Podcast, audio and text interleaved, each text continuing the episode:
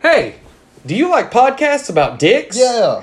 Well, too bad. This one's too long to be about either of ours. Eddie, you know what makes my dick soft? what? Low pay and shitty benefits. Hell yeah, brother. That makes my dick soft too. That's why at Working Class Outcasts, we're a workers' rights podcast. that Look at it from the perspective of two people that have been at the bottom rung of corporations our entire careers. And we're gonna bitch about it. All the time. It's like Josh always says. If you can dream it, you can do it. Tune in every week to Working Class Outcasts. Is that is that what I